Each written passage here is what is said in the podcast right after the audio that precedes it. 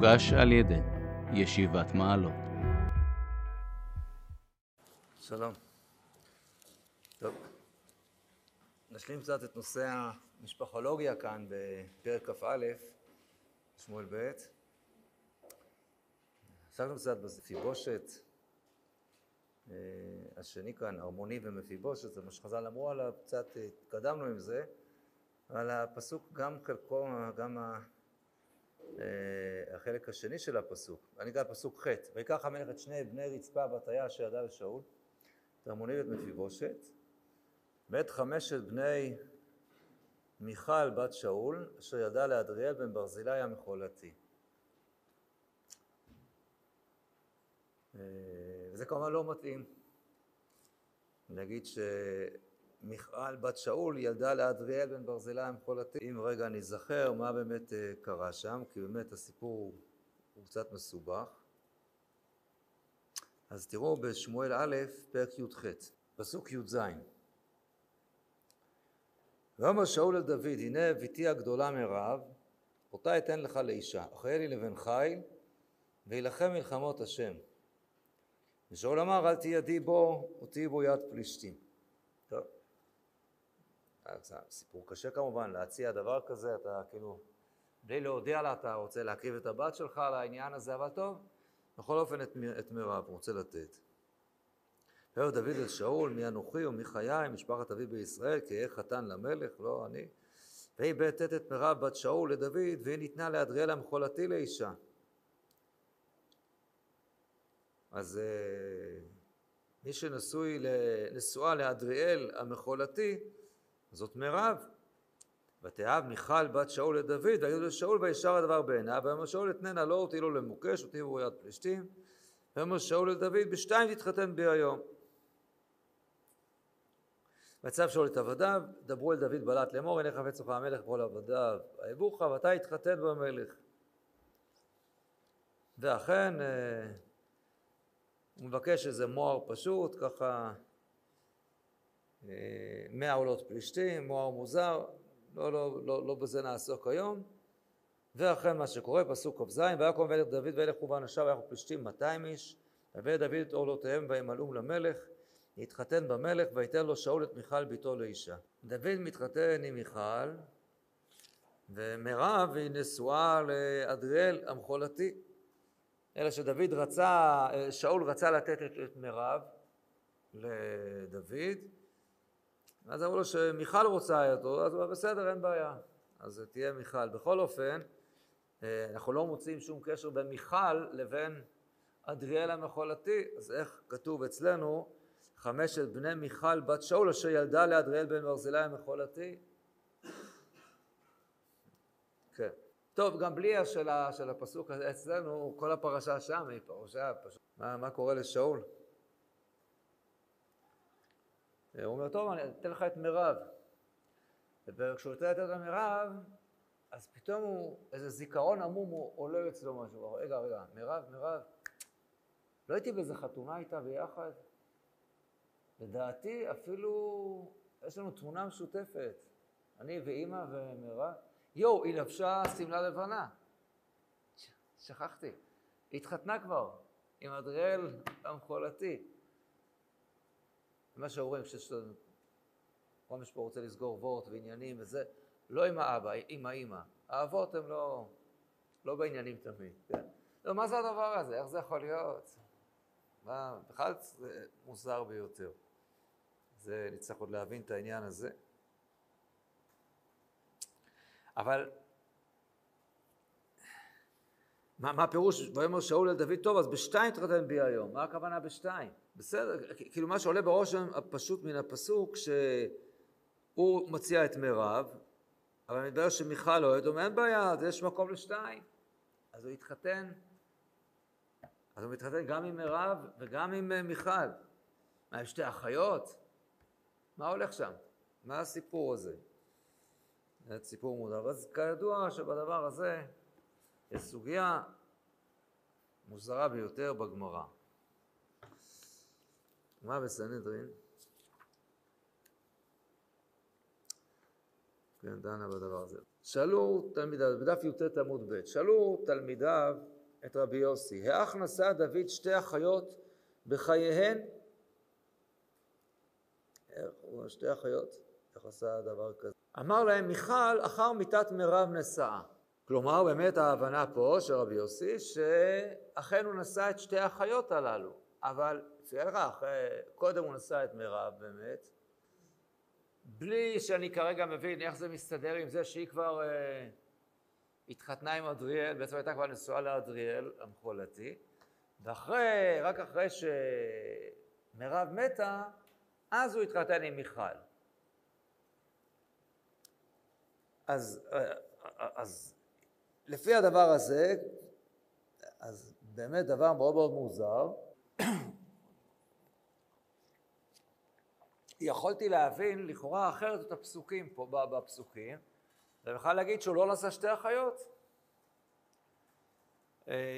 הייתה, תכנן לתת את מרב לדוד, אבל אז מרב היא בעצם לא ניתנה לדוד, כי אצל אדריאל המחולתי, ואז לכן הוא התחתן עם, עם מיכל. זה לכאורה הכי פשוט, ואז לא הסתבכנו, בלבד השאלה, איך יכול להיות שדוד, ששאול תכנן לתת אה, את הבת שלו לדוד כשהיא כבר נשואה למישהו אחר. אבל הגמרא לא אומר, רבי יוסי לא אומר את זה, רבי יוסי אומר באמת נכון, הוא התחתן עם מרב קודם, ורק אחר כך, אחרי שמרב נפטרה, רק אז הוא התחתן עם מיכל. זה נראה מאוד, מאוד מוזר. אז איך הוא התחתן עם מרב? אז על כוחנו יצטרך להגיד שמה שכתוב, כן, והיא בעטת את מרב בת שאול לדוד, והיא ניתנה לאדריאל המחולתי לאישה, הכוונה, והיא ניתנה, הרי לא כתוב שהיא אשת אדריאל, שהיינו מפרשים, מה זה והיא ניתנה לאדריאל לאישה, הכוונה מה אולי? הבטיחו לו, אולי כבר, אולי היה כבר וורט, אולי משהו, אני לא יודע מה, מפגש של ההורים, דובר בעניין הזה, ואף על פי כן, שאול את הדבר הזה מפר, כי עכשיו הוא רוצה להרוג את דוד, ואז, ואז באמת, אה, מרב לא הייתה נשואה לאדריאל, אבל היא, אה,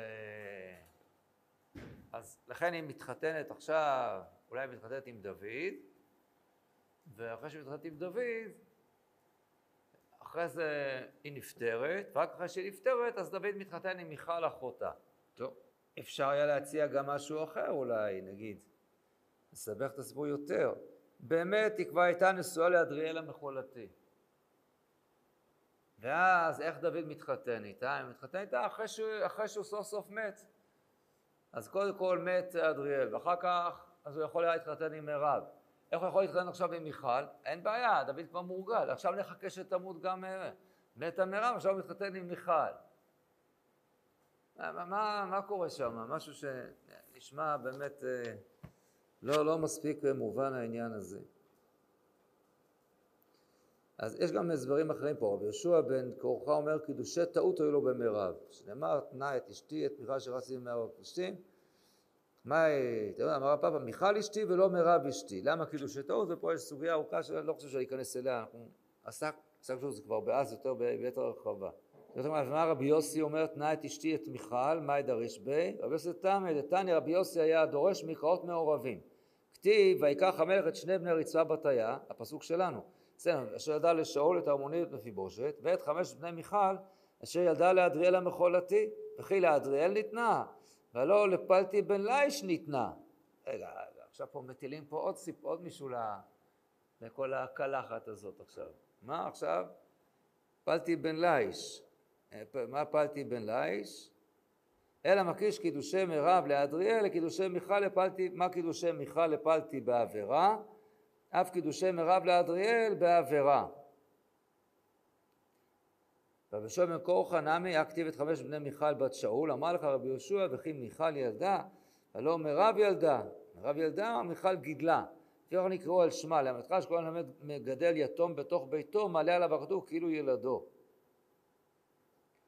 את זה אפשר להביא רק את הדבר הזה אולי, אפשר להגיד, אצלנו להגיד שאת חמשת בני... מירב אשר ילדה לאדריאל המחולתי, הכוונה, זה באמת הילדים של מירב, ומירב הייתה נשואה לאדריאל, ולא התחתנה אף פעם עם דוד, הייתה נשואה למירב, ודוד רק התחתן עם מיכל, אבל מיכל גידלה את הילדים של מירב. ומעלה עליו הכתוב כאילו ילדו, זה אפשרי, זה לכאורה הכי נוח, הכי פשוט, אבל הגמרא הולכת פה לכאורה לתרחיש קצת יותר רחוק ויותר, שבכלל יש פה משהו מוזר. אני רוצה להכיר לכם משהו כאן, לפי היד רמה, המרגליות הים, אבל על בסך סנהדרין, לצטט שאלה של היד רמה. מזויש. אז הוא שואל, כך. ביד, לפי הפירוש, את מיכל הוא נשא לאחר מיתת מירב. ביד רמה כתב, אי קדמה כשהיא, והלא ילדה חמישה בנים לאדריאל. הרי הפירוש אמר ביוסי שמה, שאיך נשא שתי החיות? לא, אז את, את מיכל הוא נשא אחרי מות מירב. טוב, אתה לא יודע בדיוק מה הכוונה נשא שתי החיות אז, אבל בכל אופן, אז קודם מירב הייתה עוד נשואה לו, מתי? אחר כך, מה זה אומר כזה? ביד רמה קטעי קטעי קטעי, הלא, ילדה חמישה בנים לאדריאל. חמישה בנים שמירב ילדה לאדריאל. וכל ימי מלכותו של שאול לא היו אלא שתי שנים ומחצה. זה, מאיפה הגיע ההספק הזה? הוא נשא את מיכל קודם לארבעה חודשים שלח דוד לארץ פלישתים, מי שמופיע בפסוקים. נמצא שבתוך שנתיים היה לה למירב חמישה בנים. תוך שנתיים ידע חמישה בנים, קצת מהר, איך זה עובד הדבר הזה? הוא עושה את החשבון. ומתרצה, יד רמה, כותב מה התירוץ, לתאומים ילדה ולשבעה שבעה חודשים. ילדה שבע, תאומים שבעה חודשים, מיד עוד פעם תאומים עוד שבעה חודשים, אז זה ארבעה עשר חודש, ועוד פעם, אז ילד שלישי כנראה גם לזה, ואז תוך... עוד בשנתיים יש לה חמישה ילדים. כן, זה כתב הראש. טוב. האמת היא שאני, היא כבר, שאלת היד רמה, אז אני יכול להציע לכל להגיד שילדה תאומים, ורק לשבעה חודשים, ועוד פעם לשבעה חודשים. יש לי הצעה יותר טובה, אם אנחנו מאוד מאוד לחוצים בסדר הזמנים. איך היא הספיקה ללדת חמישה ילדים בפרק זמן כזה של שנתיים? פשוט מאוד. ילדה חמישייה, היא כבר, אנחנו רואים פה תאומים, בוא פעם תאומים, שבעה חודשים, אז בואו נעשה חמישייה, לא, לא יודע מה יותר קל לאישה. ללדת במכה אחת חמישייה, או כל פעם תאומים, בוא פעם, לא, לא יודע. אין לי כל כך כלים טובים לבדוד, לבדוד את הדבר הזה, להגיד לך מה יותר קל, מה זה. אבל בכל אופן, זה מרגליות הים, באמת, הוא אומר שעצם העניין הוא מאוד מאוד מוזר.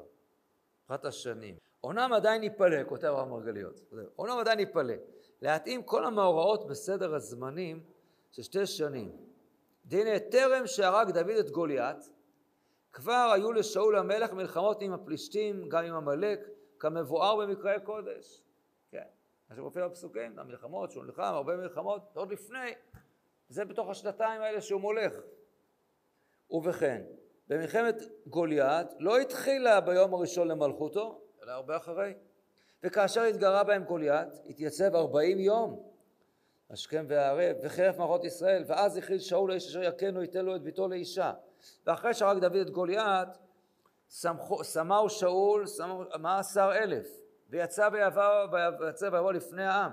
ויהי דוד לכל דרכיו משכיל והשם עמו. וירא שאול אשר הוא משכיל מאוד, ויגר מפניו, וכל ישראל ויהודה אוהב את דוד, כי הוא יוצא בא לפניהם. זה הכל הפסוקים, רגע לפני שהוא מביא לו את הסיפור של מירב ומיכל. זה קרה אחרי מלחמת גוליאת. זאת אומרת, זה לוקח זמן כל הסיפורים האלה. אומר הרב מרגליות, העדה זו לא רכש ביום יומיים, כי אם בתקופת זמן מסוימת, שהוא יוצא ובא לפניהם ומצליח, רק אז אמר לו שאול, הנה ביתי הגדולה מירב, אותה ייתן לך לאישה, ולבסוף, והיא בית את מירב לדוד, והתנה לאדריאל המחולתי לאישה, ותאהב מיכל בת שאול לדוד, וגדול שאול וישר דבר בעיניו, ואותה זמן עלידה מירב חמישה בנים, ודוד נרדף מאת שאול, וינדד וינדוד ממקום למקום, עיניהם שנטמן במקום אחד זמן מסוים, כמו בשדה פלישתים שישבו שם ימים וארבעה חודשים, וכמה עלילות ומלחמות עברו עם מערכות הגלבוע. איך זה אפשר לצמצם כל המערות האלו בשתי שנים ומחצה? ברור איפה, כפירוש קדמוננו, כאילו שמה ששאול מלך שנתיים, זה לא נכון, זה לא שנתיים, זה בוודאי יותר. וכפי שכל דיברנו במפורסם הפסוק המפורסם, בן שנה שאול מולכו ושתי שנים מלך על ישראל, כמו שבן שנה שאול ומולכו זה לא כפשוטו רק שנה, עם כל הפירושים שהסברנו בזמנו, אז גם החלק השני, שתי שנים מלך, ודאי שהוא לא מלך שתי שנים בלבד, לא יכול להיות.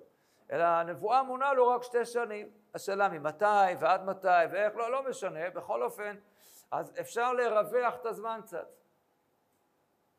מה זה לרווח את הזמן? זאת אומרת, אפשר באמת לתאר, למצוא בצורה שבאמת מירב התראתה, ניסה אמת לאדריאל, ולקח הרבה זמן עד שנולדו לו חמישה זה, ואחר כך היא מתה, ורק אחר כך דוד נשא את מיכל לאחותה. זה מה שאפשר להדיר, אז אנחנו לא נלחצים בזמן. הבעיה שזה לא עולה בכלל מן הפסוקים, הדבר הזה. ממש לא. לגמרי לא עולה פה מן הפסוקים, הסיפור הזה ש... זה נראה שזה קרה עכשיו. שאול עכשיו מחכה. שאול רוצה עכשיו, העם עכשיו, הוא אוהד את דוד. ושאול מפחד מזה מאוד. הוא שומע את השירה של אנשים, היכה שאול באלפיו ודוד ברבבותיו, ותנו לי אלפים ולא תנו רבבות, ולא, ואך לא עוד המלוכה, ציטוט עוד המלוכה, והיא שאול עוין את דוד מהיום ההוא והלאה, ומאז הוא מתחיל ככה, ואחר כך מבין שאין ברירה לתת את הבת שלו. אז הוא רוצה לתת את מירב. בסוף לא, היא התנהלת לאדריאל המחולתי. אז עכשיו היא מתחתנת עם אדריאל, עכשיו צריך לחכות. עכשיו עד שהוא יולד לו חמישה ילדים, ואחר כך דוד נותן, מקבל את מיכל רק. לא הגיוני, זה לא רוח הדברים. שאול לחוץ עכשיו, לסגור את הסיפור. אז זה נשאר באמת קשה הסיפור הזה, ככה לא לגמרי מובן העניין. אז, אז בואו נציע משהו אחר קצת. בעקבות דברי חז"ל, הפסוקים. אז נגיד את זה אולי בצורה שונה קצת, ונגיד כך. והיא בתת את מירב בת שאול לדוד, והיא ניתנה לאדריאל המחולתי לאישה, הכוונה, בזמן שדוד אה, מקבל את מירב כהצעה משאול, היא כבר ניתנה לאדריאל המחולתי, לא עכשיו, אלא והיא ניתנה. לא ויתן שאול, אלא והיא ניתנה. הזכרנו הרבה פעמים את הדבר הזה, שזאת צורה של עבר מוקדם, עוד קודם לכן. אז בואו נספר את הסיפור קצת שונה. וזה גם יסביר את ההתנהלות המאוד מאוד בלתי אפשרית של שאול כאן. מירב, הבת הגדולה, ניתנה לאדריאל המחולתי. מתי? לפני כמה שנים כבר. והיא ילדה לו בנחת חמישה ילדים. ואז מה קרה? אדריאל המחולתי מת, נפטר. ונשארה מירב, ביתו הגדולה של שאול, אלמנה צעירה עם חמישה ילדים. ולכן אבא שלה כמובן מחפש לה עכשיו חתן. אז זה הגיוני. ולכן עכשיו הוא מערב פה יצר הטוב עם יצר הרע. שאול הולך עכשיו להציע את הבת שלו. כן, לדוד. זה לא הדבר מופקע, אנחנו זוכרים כבר ששאול הגיע להצעות שכאלו. מתי הוא הציע הצעה דומה? כשהוא ניסה במצב מאוד קשה למצוא מישהו שמוכן לצאת להילחם מול גוליאת, אף אחד לא מוכן, אף אחד לא קם. ואז יצא, ככה יצא הבטחה מבית המלך, שמה יקרה? ויאמר ישראל, הראיתם האיש העולה לחרף את ישראל עולה, והיה האיש יכנו, יאשרנו המלך עושר גדול, ואת ביתו ייתן לו, ובן יעשה חופשי בישראל. אז כבר ההצעה כזאת שנשמעת לנו מאוד מאוד מופרכת, כן, יותר מתאימה לעלילות האחים גרים, משהו כזה, נכון? מי שהגיבור שינצח, תעשה, יזכה בנסיכה היפה. ש... רק חסר איזה דרקון שצריך, אז במקום דרקון יש שם ענק. זה גם יפה, מתאים ככה לסיפורי האגדות הללו. מה... אז בזמנו דיברנו על זה ברחבה, אבל לאור הדברים האלה, אולי זה גם, יש בזה עוד איזושהי תובנה גם. זה לא סתם כך, אלא שאול באמת לא עכשיו ככה נותן את הבת שלו למי שזה, אלא הבת שלו שהיא אלמנה. אמנה צעירה, זה עכשיו, זה הזמן. הוא מחפש לחתן, כי אדריאל מת והשאיר אותה עם חמישה ילדים. וזו הכוונה, אז לכן שאול מציע לדוד את מרב. זה נתפס מאוד הגיוני בעיני כולם, אולי גם בעיני מרב, אבל שאול עם הרוח הרעה שלו, מקווה שזה לא יקרה, אלא שמה יקרה? שזה יהיה לו למוקש והוא ימות במלחמה. אבל עכשיו מובן למה בכל אופן שאול יכול להציע את מרב לדוד. והיא לא אשת איש עכשיו, היא אלמנה. ודוד אומר, פתאום, אני מתאים, לא מתאים. ואז מגיעה הבת השנייה. ואז מגיעה מיכל, שאוהבת את דוד, והיא ככה, והיא הורים לשאול עם מיכל, מיכל. אז הוא אומר, שאול בסדר, בשתיים תתחתן בי היום, הכוונה כנראה בשנייה, בעדה השנייה, וזה בסדר, הוא יכול להתחתן איתה. יכול להיות. ואתם יודעים מה קרה אז? אני אראה מה אז קרה. אולי אפילו רגע לפני שהוא מתחתן עם מיכל. אולי. אבל אולי גם לא בהכרח. מה שקרה, זמן קצר אחר כך, אחרי...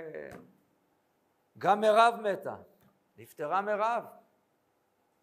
ונשארו חמישה יתומים קטנים שאין להם לא אבא ולא אמא. ומה עושה מיכל? מה היא עושה? היא מאמצת את האחיינים שלה, את הילדים של אחותה. טוב, נמשיך לומר לתפור את הסיפור המעניין הזה, מה, מה הולך כאן. נתקדם קצת.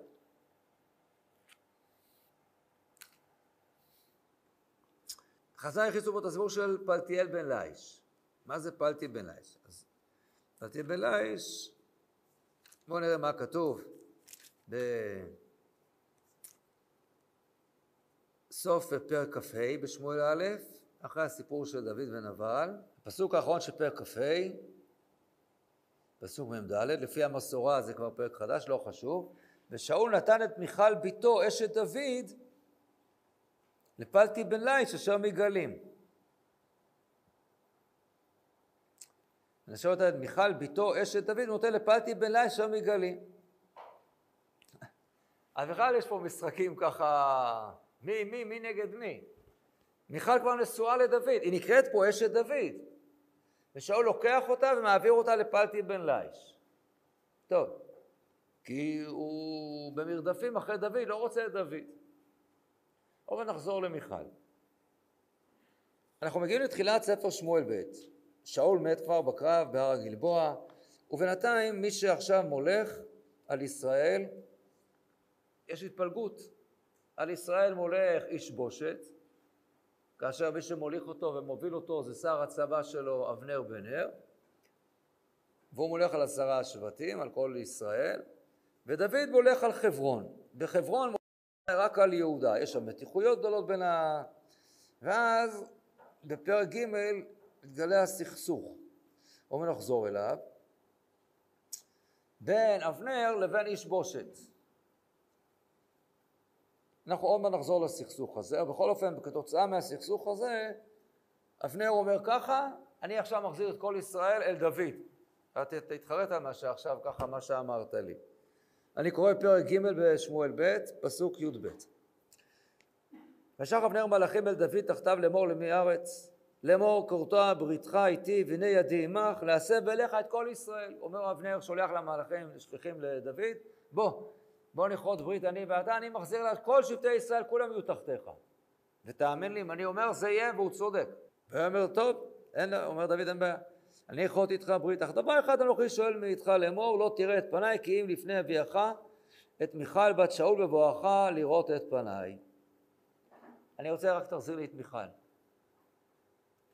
טוב, זה לא מה שאבנר תכנן, אבנר לא רצה את זה, לא משנה כרגע מדוע, אז עסקנו בזה בית הרחבה, בכל אופן, אבנר כנראה לא עושה את הדבר הזה, ודוד מדלג מעל הראש של אבנר.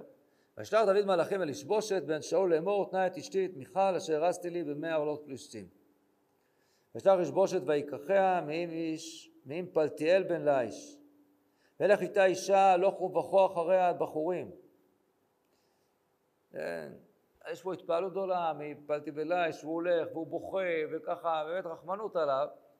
והערכה גדולה, וזה המשך הסוגיה בגמרא. הגמרא ממשיכה ואומרת, כתיב פלטי, הוא כתיב פלטיאל, פעם כתוב פלטיאל בן ליש, אבל הוא פלטי בן ליש. אמר רב יוחנן, פלטי שמו. למה נקרא שמו פלטיאל? שפלטו אל מן העבירה. מה עשה? נעץ חרב בינו לבינה. אמר, כל העוסק בדבר הזה ידקר בחרב. כלומר, מה? הוא ידע שמיכל אימה היא אשת איש. לא הייתה לו ברירה, כנראה שאול שידך לו אותה, אבל הוא נעץ חרב בינו לבינה ולא התקרב אליה. צדיק, פלטו אל מן העבירה. שאתה אומר, מה פתאום? והכתיב, והלך איתה אישה.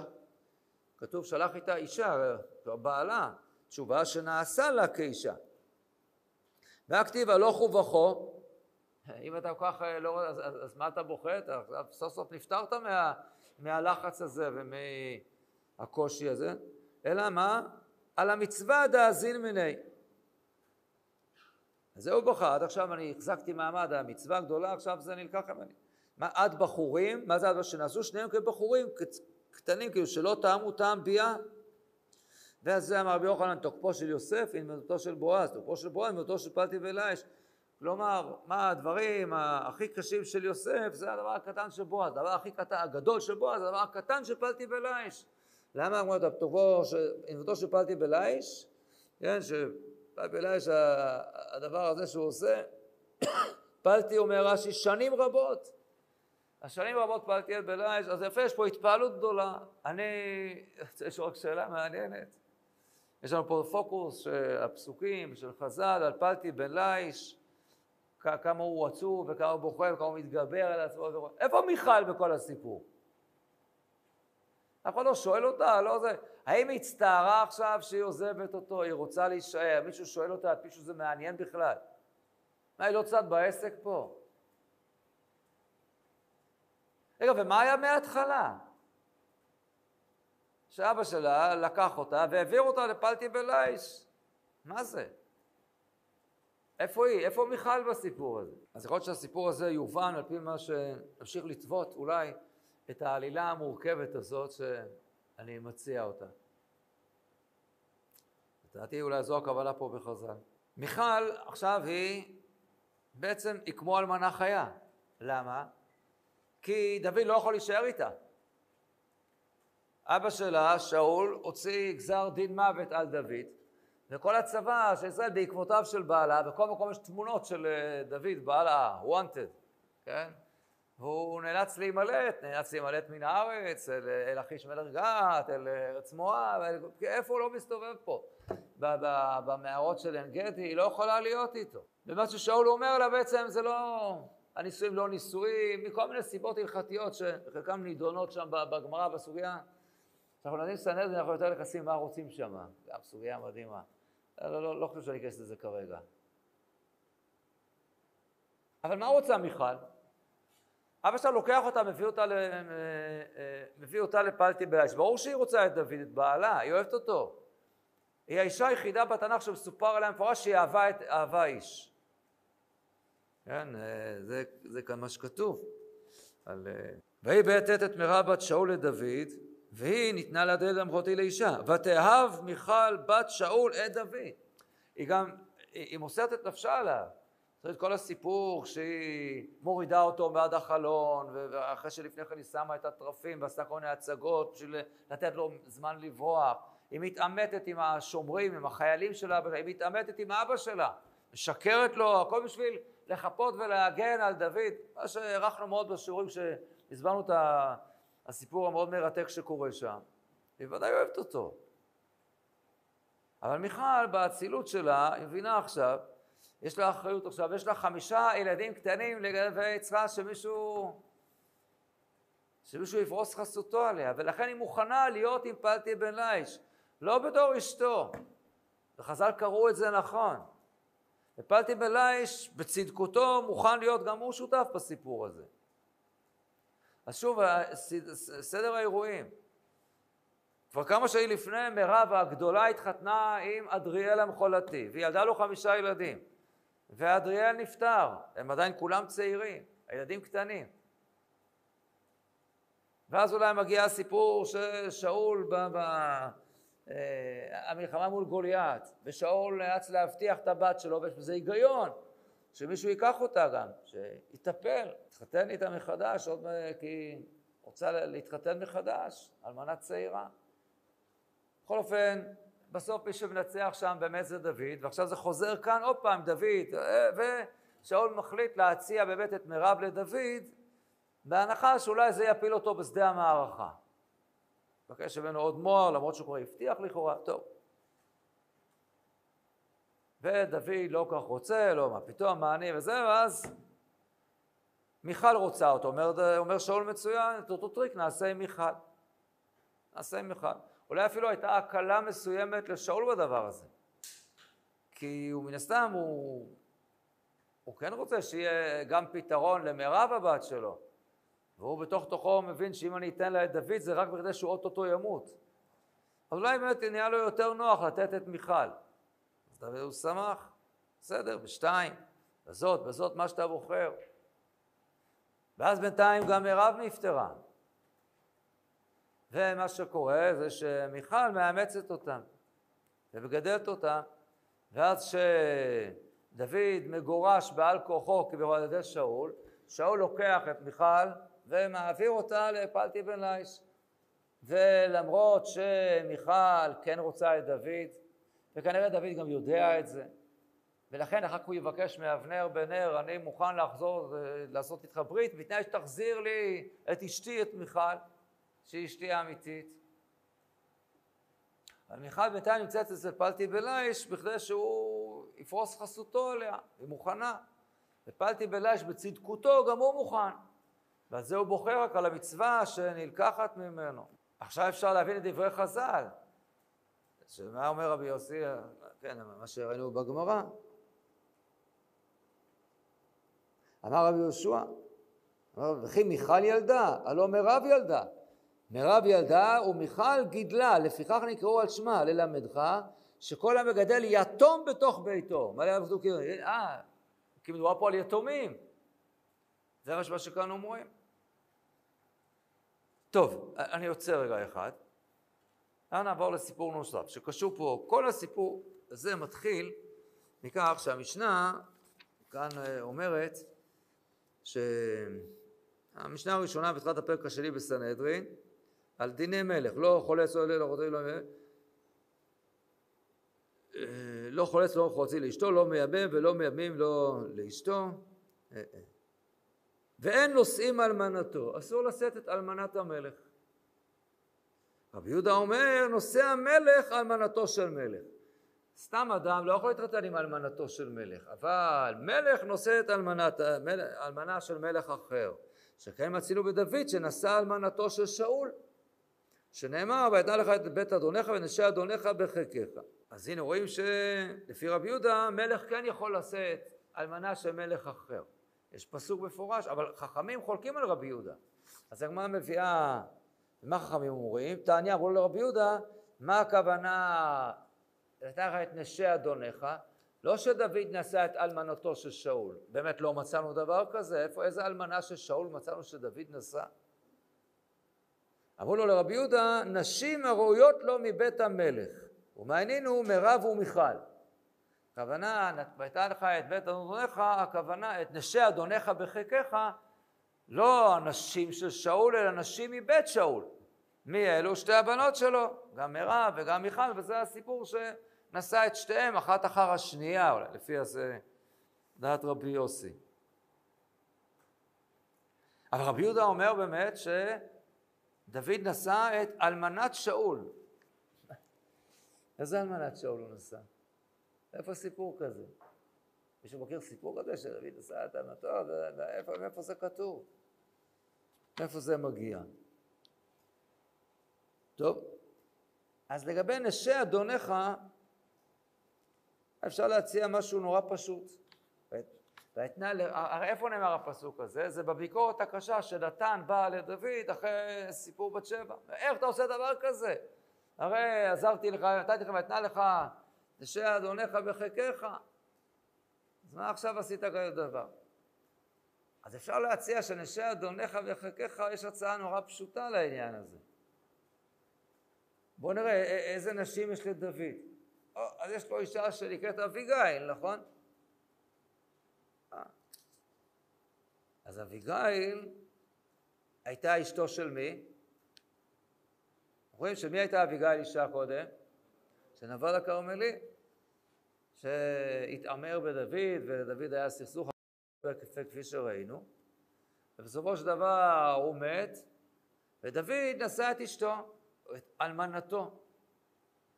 רגע, ואפשר להגיד על נבל שהוא אדונו של דוד, זה אדונך? אפשר, נכון? כי כשעבדי דוד באים לנבל ומבקשים, שדוד מבקש, מבקש איזה מנחה יפה, תיתן לנו משהו על, על יום טוב בנו, מה הוא עונה? ויאמר נבל את עבדי דוד ויאמר, מי דוד ומי בן ישי? היום רבו העבדים המתפרצים איש מפני אדוניו. כל עבד מתפרץ לו מול האדון שלו. כלומר, הוא מגדיר את דוד כעבד שלו. אני נבל פה, בעל האחוזות הגדול, בעל הצאן הגדול, העשיר, האזורי. איזה עבד פה מתפרץ בא, אני, אני מכיר אותו, אני צריך אותו, אני צריך ממנו משהו, אני צריך לתת לו משהו. אז הוא הגדיר את עצמו כעבד אדוניו של דוד, אז ואתנה לך את נשי אדונך בחיקך, הנה, לכאורה זה הדבר הכי פשוט. אביגייל, בזה מתקיים, ואתנה לך את נשי אדונך בחיקך, ממש פשוט, בלי כל מיני סיבוכים. זו אפשרות. הבעיה היא בעניין הזה, שזה הפסוק יכול להסתדר, אבל לא עם מה שחז"ל אמרו. כי חז"ל, מה, מה, מה רבי יהודה אומר? על מי הוא מדבר? על אלמנת המלך. אז הוא מדבר על מי? על, על שאול. אבל זה מה שהוא אומר. יהודה אומר במפורש, נושא המלך ואותו שומר, שכן מצינו בדוד שנשא אלמנתו של שאול. שאמר את האחד בית אדוניך בן שאול. אז זה לא מספיק. לפסוק זה בסדר. היה אפשר להסביר שהוא דבר על אביגייל, וזה גם נכון. אבל רבי יהודה אומר, דורש שגם אלמנתו של שאול הגיעה לאל דוד. מי זאת? מאיפה הדבר הזה? אז זה מופיע גם בירושלמי. ובירושלמי זה מופיע בצורה ככה קצת שונה. מעט, לא הרבה. אז כתוב כך. קודם כל בירושלמי מוסף דבר שלא כתוב, אצלנו בזה, בירושלמי גם כתוב, אין נושאים לא אלמנתו ולא גרושתו של מלך. מה שלא מופיע אצלנו, אבל אני פה גם אלמנתו ולא גרושתו של מלך. ואז כתוב כך, הפסוק הזה, אני, זה בפרק שני, שמואל ג'. רב יהודן אומר, זה כמו רב יהודה אצלנו, נושא המלך אלמנת המלך, שמצינו בדוד שנשא אלמנת שאול. שנאמר, ואתנה לך את בית אדונך ואת נשי אדונך בחיקך. מי זאת? פה מופיע. זו רצפה, ואביגייל, ובת שבע. פה יש בו שלוש שמות. רצפה, אביגייל. אז קודם כל יש פה את אביגייל. יפה. טוב, אז אביגייל כאן אין הכוונה כמובן, כאלמנתו של שאול, אלא כפי שהסברנו, וזה מסבירים את אדונך. יפה. יש פה את רצפה. רצפה בת איה. רצפה בת איה הייתה אשת שאול. יותר מדויק להגיד, היא לא הייתה בדיוק אשת שאול, מה היא הייתה? פילגש שאול. אבל פה הזכרנו הרבה פעמים שפילגש זו אישה. אישה עם אולי תת פחות זכויות, דיון מה בדיוק ההבדל, אבל זו אישה חוקית לכל דבר. ירושלמי קורא לה כאן רצפה בת איה, אז אנחנו יודעים שהיא הייתה אלמנתו של שאול. זה מה שקראנו בפרק שלנו. הייתה אישה גדולה והעצומה כנראה, עם איזו מסירות נפש, מה שעשתה פה למוקראי. רק לא שמענו שדוד התחתן איתה בדיוק. על השם השלישי זה בת שבע. איך, איך ניתן את נשי אדונך בחיקך? מה אוריה, הרי בת שבע הייתה אשתו של אוריה, מה אוריה היה אדוניו של דוד, אפשר להגיד דבר כזה. אלא אם כן מאוד מאוד נדחק ונאמר, ושבזמנו הראינו שאוריה היה מפקד בכיר בצבא של שאול, בגיבורי שאול, בצבא של דוד. ואז צריך להגיד אולי ככה, שאוריה עוד התחיל להיות כבר קצין רציני, כנראה אולי בצבא של שאול. וכשדוד הגיע לשם בהתחלה, אז הוא היה ת"פ אוריה, רק אחר כך דוד, אני אגיד איזה תרחיש כזה, ואז אפשר אולי בדוחק להגיד שאשתו של אוריה זה אשת אדונך כשמגיעה לדוד. קשה מאוד להגיד את הדבר הזה, גם אז יוצא שיש פער גילאים מאוד מאוד מאוד מאוד כבר גדול.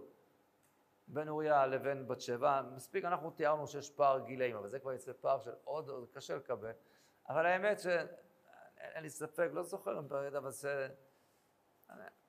זה ברור שיש פה טעות סופר, זה טעות בגרסה בירושלמי, לא יכול להיות. אני חושב, למה לא יכול, לא יכול להיות שהכוונה לבת שבע, למה לא יכול להיות שבת שבע? כי מה מדובר פה? מה, מה, מאיפה הפסוק הזה? והייתה לך, אמרנו, נתן אומר את זה, מתי נתן אומר את זה לדוד? אחרי שמה? לוקח את בת שבע. אומר לו נתן, אתה לא מתבייש? איך אתה עושה דבר כזה? מה אתה לוקח את בת שבע? הרי נתתי לך את אשר דודיך, נתתי לך את מי? זה, את בת שבע. אפשר, אתה לא יכול להגיד המשפט כזה, נתתי לך את בת שבע. אז איך לקחת את בת שבע? לא יכול להיות. אני יכול גם לנחש, שוב, ניחוש מאוד לא מדעי, אבל הוא, הוא נראה לי נכון. איך נוצרה פה טעות הסופר הזאת? אני אגיד לכם, לדעתי, איך אולי היה כתוב, הנוסח הראשון, תראו, בירושלמי זה הרבה יותר פשוט. בירושלמי השיבושים הם זה, הם, הם, הם ככה, בכמות הרבה הרבה הרבה יותר גדולה מאשר בתלמוד הבבלי, יותר, יותר מסובך הסיפור של הגרסאות שם בהרבה. אני חושב שאולי היה כתוב כך, והתנה לך את נשי אדונך, בחירה, זו רצפה ואביגייל, ולקחת בת שבע, זה מה שהיה כתוב. ואחד המדפיסים לא הבין מה זה, אולי כתב, הוא הבין שאולי זו רצפה ואביגייל ולקחת, אולי זה גם איזה מישהי, והוא לא הכיר, אז הוא הוריד אותה. ואז פתאום בת שבע, פתאום מה? בעל כוחה הצטרפה לרשימה של אלה שהוא לקח, כן? אז זה כתוב, זו רצפה ואביגייל ובת שבע, אבל היא מעולם לא הייתה ברשימה. אבל בכל אופן לענייננו, מה שאני רוצה להראות בסוף, הירושלמי אומר שאת אה, רצפה בת איה, אז זה מתאים, זה אשת דוד, אשת שאול שהגיעה להיות אשת דוד, אז זה שהייתה אשת שאול, זה, איפה, איך היא הפכה להיות אשת דוד? מאיפה זה? אז האמת שאני אגיד אולי ב, ב, ממש ממש ב, ב, בדקות ספורות, שאפשר, או בנחזור לרצפה בת איה, לסגור את הסיפור, אבל אפשר למצוא. כן, אולי לחפש באנשים של דוד עוד מישהי שיכולה אולי להתאים. אז בואו נראה, יש לנו עוד נשים לדוד. יש עוד אישה, שהיא מופיעה גם ממש בסמיכות, לסיפור ש... שמיכל עברה לפלטיאל בן ליש. מיד אחרי סוף פרק כ"ה בשמואל א', אחרי שדוד לוקח את אביגייל ותהי לו לאישה, פסוק הבא, פסוק מ"ג, ואת אחינועם לקח דוד מישראל, ותהיינה גם שתיהן לו לנשים. יש לו גם את אחינועם, אחינועם הישראלית. השם אחינועם הוא שם מעניין, הוא נדיר בתנ"ך. יש עוד אישה אחת בלבד שקוראים לה אחינועם. מי את אחינועם הזאת? בואו נראה. שמואל א', פרק י"ד. פרק י"ד, פסוק מ"ט. והיו בני שאול, יהונתן וישועם הקשוע, ושם שני בנותיו, שם הבכירה מירב, שם הקטנה מיכל, ושם אשת שאול אחינועם, בת אחימץ. וואו. לשאול יש אישה שנקראת אחינועם. ולדוד יש אישה שנקראת אחינועם. מה, לא... ואין עוד נשים שקוראות אחינועם. מה יותר מאשר מתבקש להגיד שזו זו? טוב, יש בעיה קשה להגיד את הדבר הזה. כי אחינועם הזאת היא לא רק אשת שאול, אלא היא לפי זה היא גם, היא גם חמותו של דוד. נכון? למה? כי היא האימא של הילדים, של, לא של הילדים, אלא של בעיקר של, של הבנות, של מירב ושל מיכל. טוב, יש גבול למה שאפשר פה לסבך את המשפחה הזאת, נכון? כאילו מה, מי יתלה עם שתי אחיות, עם זה, וילדה זה, וגילה זה, ותיים איתו, ותיים זה, ו... וגם את חמותו, בנוסף לכל הצרות. אני רוצה להגיד לכם, כן, בכל זאת, כן. נדייק איך זה כתוב, איך כתובה המשפחולוגיה של שאול, תחזיקו מאמץ, אנחנו נקרא את הסוף, יש, יש, בסדר, קצת הרבה שמות היום. והיו בני שאול, יהונתן וישועם מלכישוע, ושם שתי בנותיו, שם הבכירה מירב, שם הקטנה מיכל, סוף פסוק. ושם אשת שאול, ככה כותבים, למה לכתוב ככה? אתה כותב את שאול, כותב את כל הילדים שלו, וכך נזכר, אה, יש להם גם אימא. לא כתוב שהיא אימא. למה לא לכתוב? בשם אשת שאול אחינועם, ותלד לו את, את הרשעה של הילדים. למה לא כתוב שהיא יולדת אותם לשאול? לכן ייתכן שמה שבתנ"ך פה רומז לנו באמת שמה ששאול, היו לו עוד נשים. יש לו עוד אישה, למשל רצפה בת איה שאנחנו יודעים. אנחנו יודעים שלמלכים היו מרבים נשים. אז לא הכל כתוב, לא מסופר פה על כולם.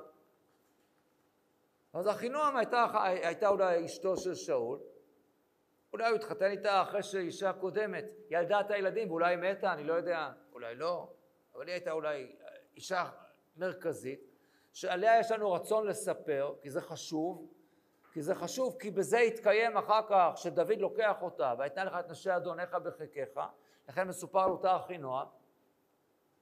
רגע, אז מה הסיפור? הסיפור נראה שהוא סיפור כזה. זה צמוד לסיפור של אביגייל ונבל. מה הם אביגייל ונבל? מה היה שם? אביגייל אומרת, נבל הוא, נבלה אמו, אז למה התחתנתי איתו? אז זה מאור שהתחתנה איתו, הוא לא נקרא נבל, בגלל שהוא נבל מנובל, נכון? הסברנו בזמנו על שם נבלי היין, מה שבאותו פרק מופיע, הוא היה מגדל קרמים וכו'. ולאט לאט כשהיא גילתה את אופיו האמיתי, אחרי שההתנהלות המבוזה שלו עם דוד, ולכן בסופו של דבר היא מחליטה שבעלה הוא חוטב, הוא לא מתאים, והקדוש ברוך הוא הורג אותו, והיא מתחתנת עם דוד. אולי אותו סיפור קרה עם אחינועם. אומנם כתוב אחינועם הישראלית. איפה זה ישראל? איפה זה ישראל? זה לא באזור, לא, אבל יש לנו עוד ישראל, אל תדלגו לשם, אבל יש לנו עוד ישראל במקום אחר, באזור אחר בארץ. באזור נחלת יהודה, בספר יהושע, אני קורא, תראו, יש כל מיני ערים. איזה ערים יש שם? מעון, כרמל, וזיף, אנחנו יודעים איפה זה כרמל, כרמל. זה כל המקומות שמה?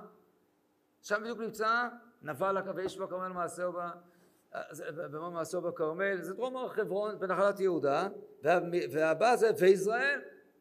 לכן מסתבר שהיא משם, היא מהאזור שם, היא אפילו משבט יהודה, ושאול התחתן, היא התחתנה איתו, זה היה טוב בהתחלה. אבל היא שהכי קרובה לשאול, היא הראשונה שאולי רואה מה קורה פה עם בעלה, ומתחילה הרוח הרעה.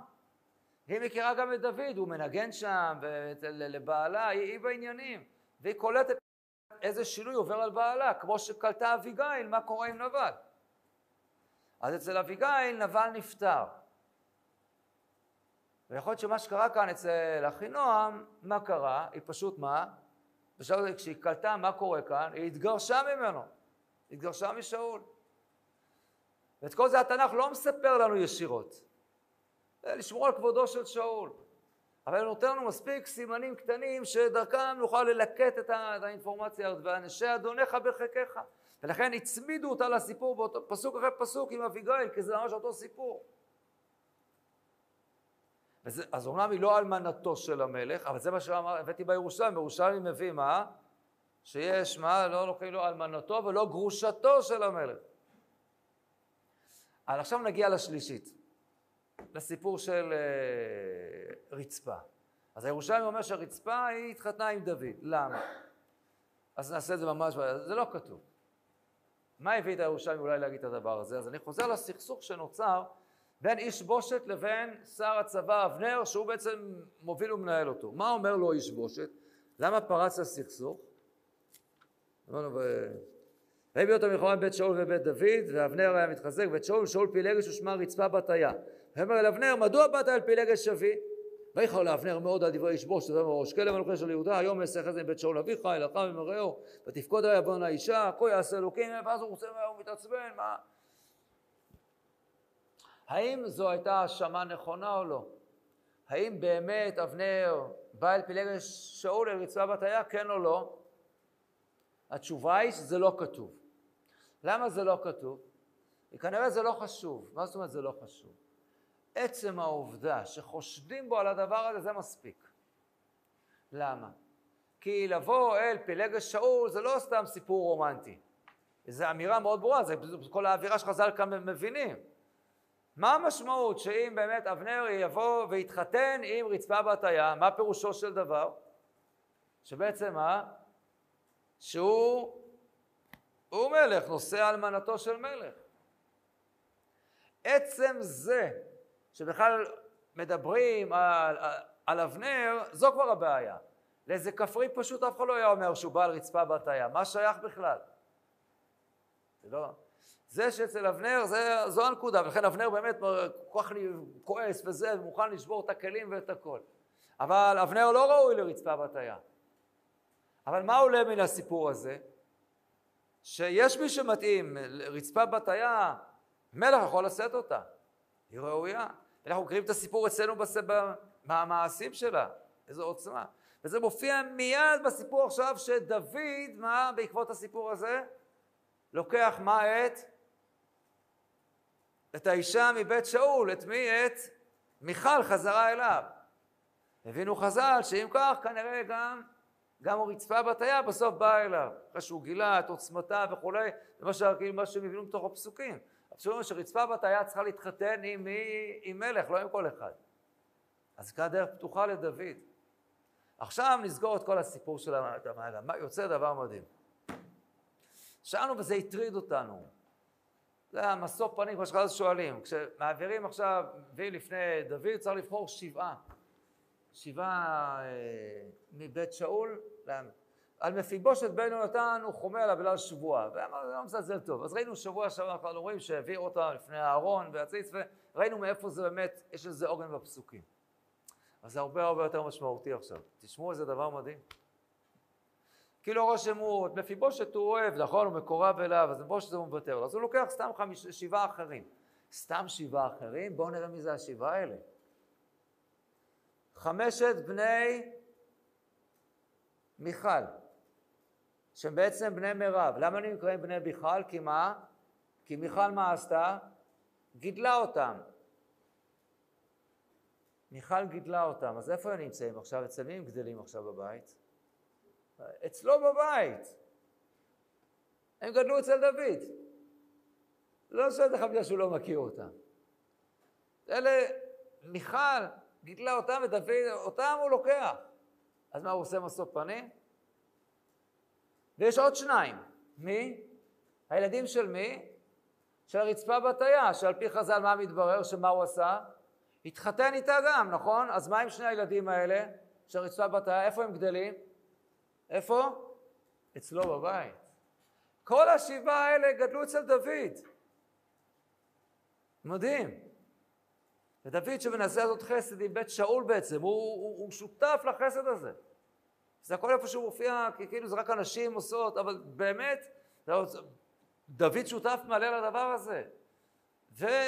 והוא מוכן אותם למסור, אז סימן לא מסור פנים ולא שום דבר. באמת, דוד מעביר את זה הכל, על פי מה שהקדוש ברוך הוא אומר, על פי מי שעובר בארון, ועל מי ש... אין... איזו עוצמה יש כאן בדבר הזה. איזה סיפור קשה ומורכב. כמה דוד מנסה לעזור לבית שאול, בסוף הוא זה שכאלה מבית שאול שהוא עוד עזר להם, בסוף הוא צריך למסור אותם בעוונותם של, של שאול ובניו, על מה שעשו לגבעונים. איזה סיפור קשה ומורכב, אבל אין פה מסוף פנים. זו המשמעות כאן שכל הדרשות המוזרות הללו של, של חז"ל, וזה אולי מסביר את המשפחולוגיה המאוד מורכבת. עכשיו אני לא יודע, אם ככה, מה שתיארתי כאן, לא יודעים שאומר את כל התיאור הזה מתחילה בעצוף, שזו הפירוש, אבל לדעתי ייתכן מאוד שזאת אולי הכוונה פה בעבר חז"ל, אם אנחנו מנסים גם להתאים אותם עם הפסוקים, והוא רחום יכפר עוון, בעזרת השם. אמן. Don't make me forget.